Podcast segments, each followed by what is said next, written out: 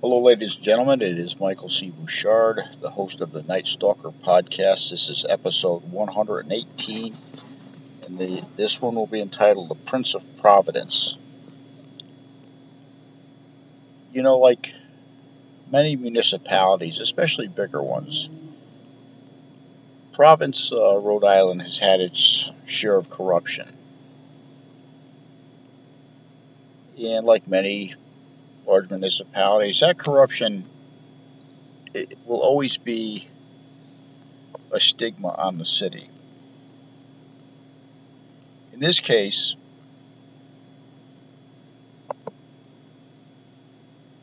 the stigma had run much deeper than we traditionally hear of.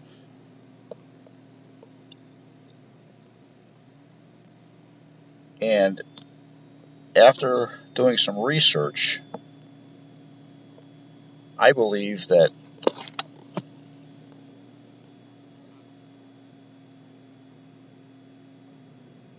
there were certain parts of the corruption in the earlier or later part of the 1990s and all the way up to the mid 2000s that were buried under the rug.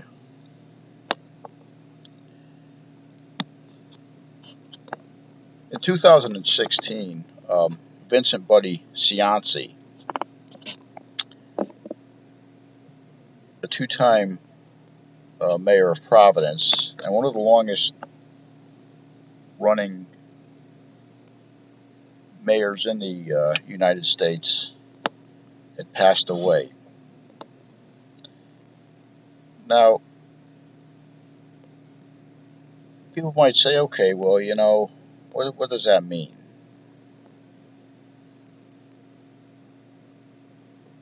Well, in 2002, Cianci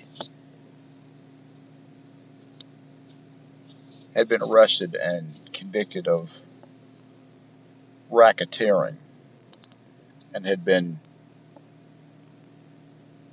incarcerated in a federal prison. Now, one may say, well, you know what?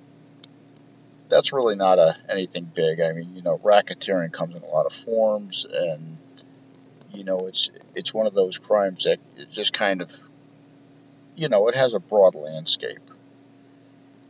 Um, but I found some of the statements that were made by people throughout his testimony somewhat concerning. One person indicates Cianci is being celebrated as a wildly colorful open school politician, but his actual records show that he was brutal, a brutal gangster who used the police force as muscle while he abused and terrorized his victims. Okay, so you know, that's one person's statement that, you know, I mean, there's a lot of always fingers pointing. The judge in the case stated Cianci crooked, but generally gen, generally uh, great, generally great. I'm not sure how those two words end up in that text, but they seem kind of contradict, you know, they, they contradict each other, which is a little strange. Um, it seems in the public's eye, Cianci was, well, the, the Prince of Providence, while others believed that his personality was like a Dr. Jekyll and Mr. Hyde. One of the uh, in, individuals in the court said it appeared there appeared to be two different buddy uh, buddy Ciancis that came across. The first is a skilled uh, politician, probably one of the most talented politicians Rhode Island has ever seen,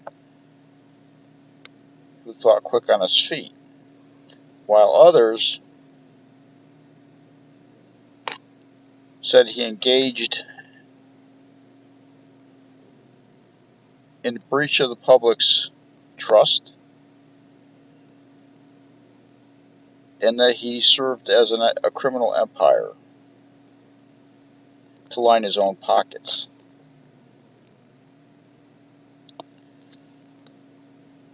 Um, and I, I, will get into some of the actual cases. Now, my, my contention in this is it was stated that Cianci had been convicted of racketeering. However, I don't believe that's that is the case at all. I don't believe ra- I think racketeering was used as a deflective word, um, and I will go over some of the some of the things. Cianci had been married, um, uh, obviously, to his wife, uh, who Cianci believed was romantically involved with another individual uh, named Raymond uh, DeLeo. So in 1983, Cianci called uh, DeLeo over to the house. DeLeo was a contractor, thought uh, it was a routine meeting. Uh, instead, DeLeo was immediately frisked by a uniformed police officer and placed in a chair in front of the fireplace, surrounded by the city public works director and a former judge who also uh, was Cianci's divorce, divorce lawyers. Okay, maybe now I'm thinking something's a little fucked up here. Okay, that would be my thought. Verbatim out of the report. You have been screwing around with my wife, Cianci said. The mayor slapped De, uh, De Leon on the head. Go ahead, strike me back, Cianci said. You strike me back, you're going to get a bullet in your head. De Leon reported he noticed Officer Hass, uh, Hassett who had positioned himself on the side of his chair, move his hand to the holster on his hip in a threatening manner, at which point he feared for his physical safety. Cianci kept smacking De Leon about the head and daring him to hit him back. He said that the men in the room would swear that De Leon threw the first punch. Well, yeah, probably. That's what criminals do. Cianci then produced a, a written confession from, written by De Leon, which stated De Leon had slept with Cianci's wife and agreed that De Leon would pay Cianci $500,000, half a million dollars. If De Leon did not sign the paperwork, Cianci threatened to leverage the power of the city in order to end De, De Leo's life. Okay, so maybe now we can start really getting a better idea of the Prince of Providence. Maybe he wasn't so much of a prince at all. Maybe he was a thug of Providence. We seem to intermix our moral and ethical thoughts as people, what is really ethical and moral, and who is really a prince and who is not a prince. Uh, uh, De Leon did not sign the contract. Cianci warned him, "You're gonna you're gonna leave here tonight, and you're gonna end up with a bullet in your head." DeLeo, who was married, told uh, Cianci they had nothing to confess and denied any affair. Cianci punctured, uh, punctuated his words with a slap and a punch. He vowed to ruin DeLeo's business. DeLeo would be found dead in the river so on and so forth. So what does that really mean? Cianci tried to uh, snuff out his uh, lit cigarette in DeLeon's left eye. DeLeon flinched and groaned. Um, so, so this is what I mean. You know, nothing for nothing, but this is already setting up a a kind of a personal profile of what this Prince of um, Providence was. And the worst thing was that he had uniformed police officers with him. And it's all in court records, so, you know, the police department can have a little tizzy fit and City Hall can have a little fucking tizzy fit, but it's all in court records, so you know what? Go harass the courts. Uh, the mayor ordered uh, him to stand at attention. Uh, blah, blah, blah, all kind of stupid shit. Um, DeLeo, DeLeo was to get Cianci's certified check for $500,000 by Friday or he would be dead, D-E-D. Well, Mr. Cianci, that's not how you spell dead, but I guess. Uh, make sure you understand that, Leo. Yes, I understand that, Leo answered. Cianci insisted that DeLeo repeat it. DeLeo was feeling dizzy and said that he couldn't because that he did not understand what he was talking about. So, okay, so here we have an extortionist, you know, and people wonder why I'm running down this avenue. Well, I'm going to tell you why I'm going to run down this avenue. Because I'm going to tell you people something that maybe you don't know. Maybe you don't want to know. I don't know. In 78, John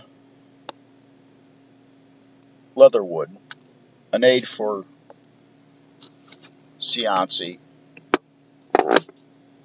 was found stabbed to death at a local uh, park. So, okay, so what's the link? I don't know what the link is, but all I know is everything that Cianci touched ended up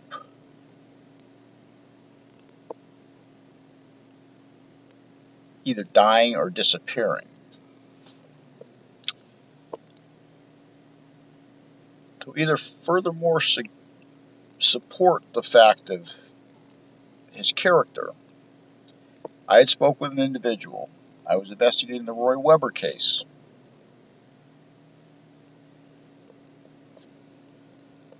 Prior to Mr. Weber's death, which was on December 25th, 2003,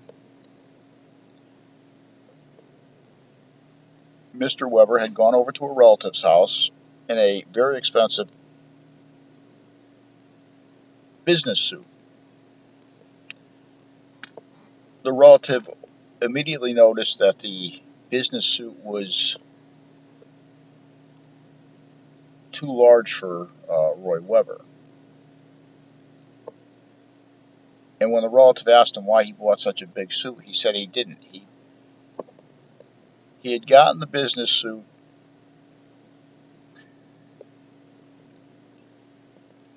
from a mayor who lived in the Biltmore.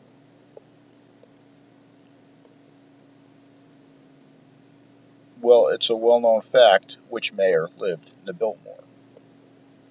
So the mayor gave him a suit. The relative further went on to say that now let me let me throw some background into Mr. Uh, Weber's background. Mr. Mr. Weber was a 19-year-old male prostitute with addiction problems. Um,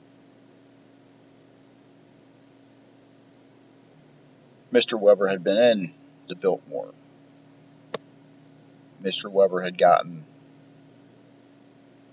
a business suit from a mayor that lived in the Biltmore. Mr. Admit, Mr. Weber admitted to the relative that he had given oral sex to an individual in the Biltmore. And he was paid $400 by the individual's bodyguard. Well, let's put two and two together. How many people in the Biltmore would have a security guard? I don't know. I could probably think of one. So, and then the built the bodyguard uh, paid the paid Weber the money and drove off. So here we have two individuals with associations with with our mayor that turn up dead. the court statements themselves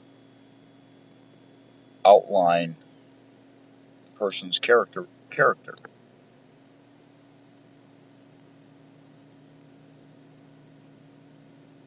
And the inability of Weber's case to be solved to me is somewhat questionable because there's a lot of people out there on the street. There's a lot of people that knew things on the street. Yeah, Weber, he was he was a male prostitute. He stole from everybody, typical.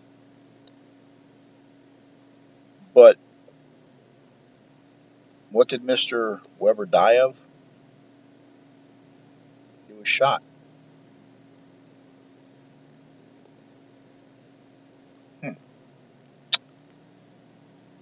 Interesting. He was shot DED, dead.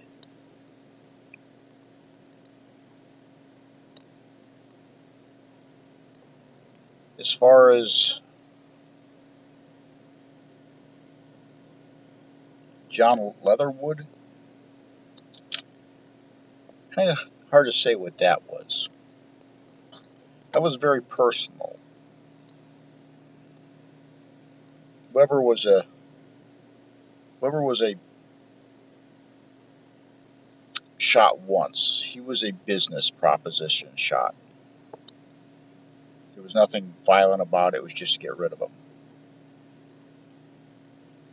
John Leatherwood was totally different. Multiple stab wounds, close range. That was personal but yet unsolved. Now you can't tell me with all all of that bodily fluid that was seeping out of Mr. Leatherwood at the time. Fingerprints in the car. That there wasn't a hit on something. In the Roy Weber's case, the mysterious man, that black and white photo that goes around, that man is not mysterious. I know who the hell he is. Half of the community in Providence knows who he is. Not likely to kill anyone. Just to let you know I spoke with him. Okay? So, with that being said, things aren't always what you th- think they are.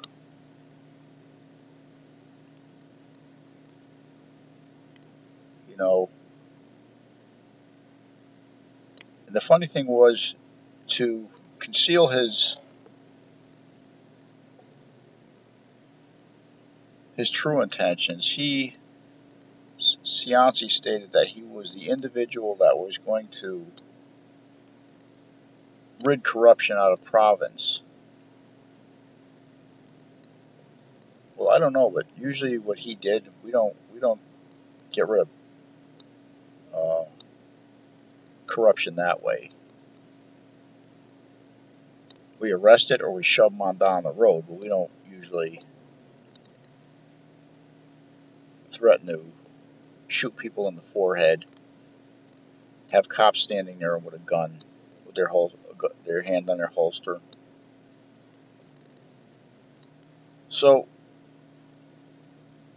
you know, and like I said, this is all this is all information that is out on online, and you can read it. It's in the courts. As a matter of fact, there's also one here, another one, and I will give you the information on that too. Dead Providence Mayor Buddy Cianci was just a vicious goon. And this was an article from January 29th, I'm trying to figure out what year. Uh, 2016 by Jordan uh, Sargent. So maybe, you know, sometimes what we think is going on isn't really going on. I would like to know, and I'm sure there's people out there that know, what did happen to Roy Weber? What did happen to John Leather Leatherwood. Because there's somebody out here listening that knows. you know, um,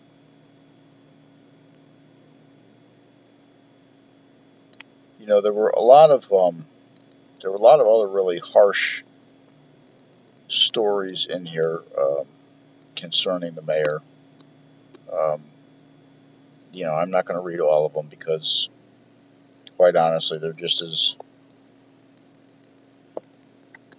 uh, it was another one. It was a huge story when the local press discovered that in 66 a woman you met with in law school accused you, this was talking to Cianci, raping her at gunpoint. Cianci's response, it didn't happen that way.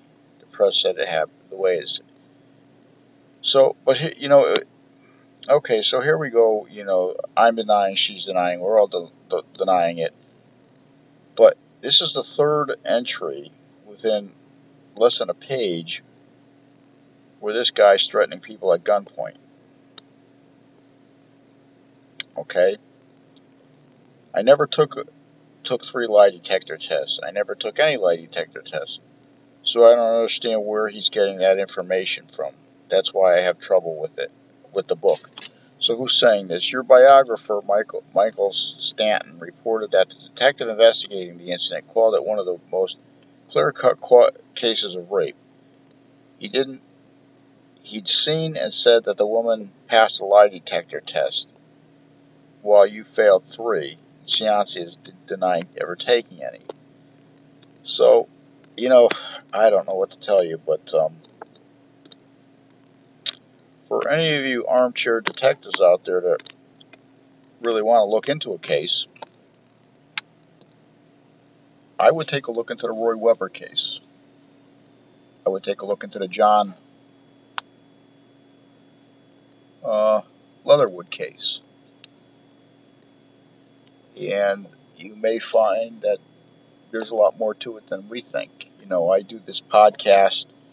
I don't have, you know, I don't have time to really look into these things exceptionally deep, but I know which facts make sense and which facts don't make sense, and you know that's how it goes. I don't have time to be really doing in-depth research, not not at this time, but I eventually will get around to it. As a matter of fact, when we get off the phone today, I am talking to. Uh, I will be interviewing the relative who reported that um, Roy Weber did in fact um, get that business suit in the Biltmore Hotel from the mayor's apartment. And that will be, I'm not going to use any names. Um, the only reason I'm using Cianci's name was because it's it's public record. Normally I don't do that uh, court statements are public record, so, you know, it's just repeated information. But once I um, once I speak with this individual, I will ask him some questions in cop terms and see if we can start closing the uh, this loophole on um, the Roy Weber case. I think it's a case that can be solved no, I think I think the um, the Leather, Leatherwood case can be solved. And there was another case. Um, I'm trying to remember the young man's name. He was a college student. He'd gone to a bar uh, owned by police officer in the town. Ended up dead a mile and a half down the road. They said he jumped into the water and drowned himself. Well, the footpath is 60 feet away from the stream, so getting a little, getting a few more questions here. So, um, with that stuff in mind, I am Michael C. Bouchard, the host of the Night Stalker podcast series, and this is episode 118. And I will see you on 119, and we will be talking about some something totally different.